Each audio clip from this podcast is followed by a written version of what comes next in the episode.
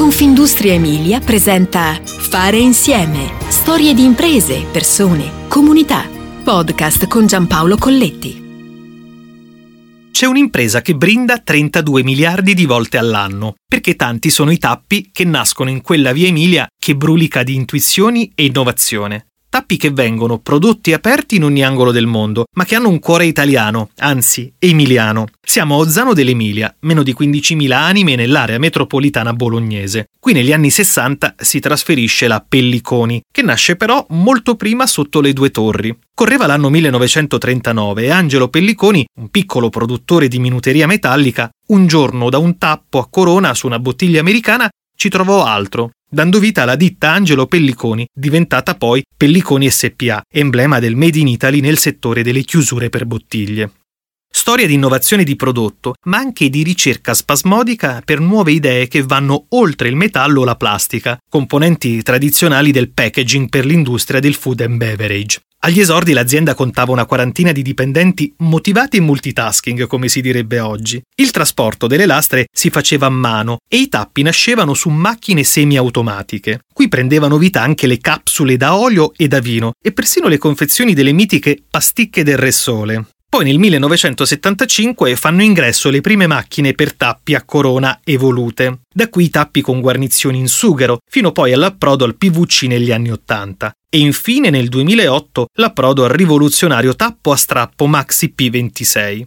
Non abbiamo mai smesso di fare innovazione, per noi è sempre stata una sana ossessione. In fondo il packaging deve essere bello, intelligente e responsabile. Lo ripete come un mantra Marco Checchi, amministratore delegato di Pelliconi, manager entrato in azienda nel 1984 come direttore acquisti e da quest'anno cavaliere del lavoro.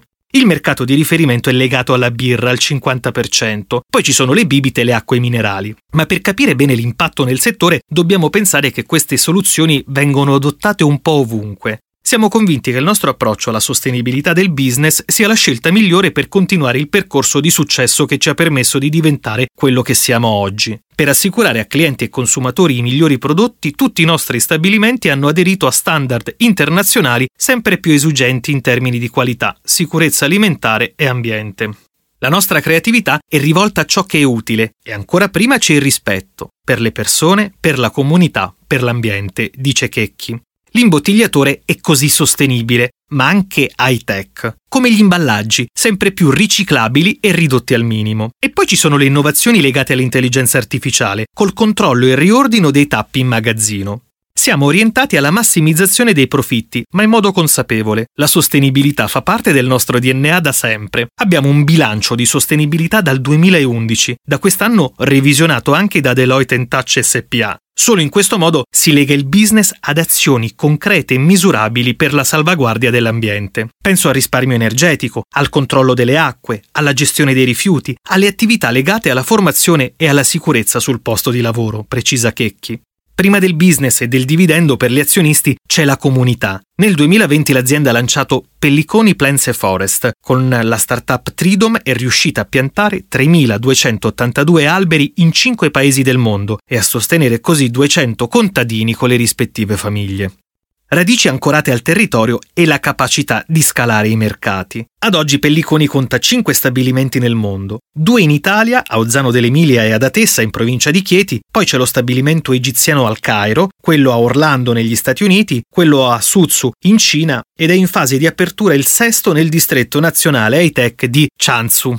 Oggi l'azienda dà lavoro a quasi 600 persone con un fatturato annuo di 154 milioni di euro e un export che sfiora il 95% della produzione, arrivando in più di 100 paesi. La chiave è l'essere glocal, vicini al locale ma internazionali e la cultura del local for local, basata sulla trasparenza, sul rispetto, sull'ascolto. Un'azienda col tetto di cristallo. D'altronde la vision si esplicita nel modo di essere, pensare, lavorare. Questo approccio ha anche un vantaggio competitivo e poi le persone devono essere quello che sono. Questo consente di entrare, per esempio, nella stessa lunghezza d'onda del consumatore cinese, che non è uguale a quello africano. Attenzione alle diverse culture, ma anche alle diverse generazioni. Nasce così dieci anni fa il laboratorio Angelo Pelliconi, Università per la creazione del valore, un contenitore di opportunità formative per i dipendenti e per la comunità, con i corsi tenuti dagli stessi manager che lavorano in azienda. Si tratta di una scuola che insegna le basi di economia per tutti i dipendenti. Facciamo parlare i nostri anziani, la memoria storica, così tramandiamo la tradizione della cultura industriale. Questo è il vero passaggio di trasmissione intergenerazionale. La cultura non deve diventare una zavorra, perché l'azienda ha bisogno di cambiamento, ma può sintetizzare principi e costruire rinnovamento, dice Checchi.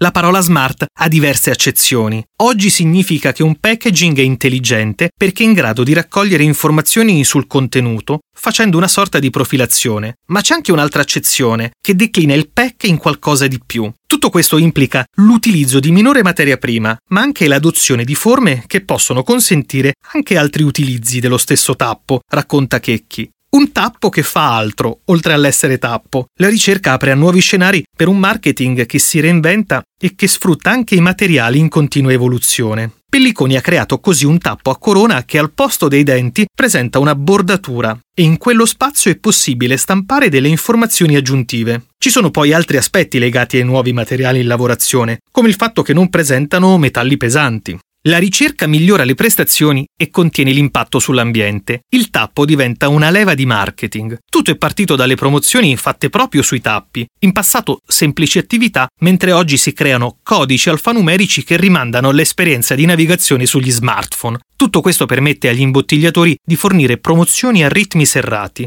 Oggi con un software possiamo cambiare rapidamente concorso, profilare i consumatori con uno specifico QR code e stampare sui tappi differenti tipologie di messaggi. Nascono anche trailer o giochi che partono da quel tappo che diventa molto di più. E poi c'è l'apertura verso le piccole e medie realtà artigianali, come le birrerie che stanno proliferando un po' ovunque e che finora potevano utilizzare principalmente tappi anonimi. Per loro è arrivato Pink, il nuovo servizio per la stampa digitale su tappo, sviluppato internamente e brevettato per prodotti personalizzati anche in piccoli lotti. Il futuro però si costruisce partendo dal passato e guardando al futuro. Il nostro è un lavoro di squadra. In fondo siamo una famiglia allargata che va dagli Stati Uniti alla Cina. E come succede nelle famiglie quando qualcuno è in difficoltà, lo si aiuta. D'altronde c'è un mazzo di carte dove ogni giorno puoi estrarne una e non sempre può andarti bene. La pandemia è stata una cosa del genere, perché chi il Covid-19 ha messo a nudo le debolezze del sistema e ha ribaltato una normalità che si dava per scontato. Noi abbiamo fatto il nostro lavoro ancora meglio e con procedure straordinarie messe in piedi in brevissimo tempo e abbiamo imparato ad essere ancora di più squadra e questo significa essere in ascolto. D'altronde, solo con le orecchie tese si possono cogliere i segnali di futuro. Fare insieme ti aspetta alla prossima puntata. Puoi ascoltare tutti i podcast sul sito www.confindustriemilia.it slash podcast e sulle principali piattaforme digitali.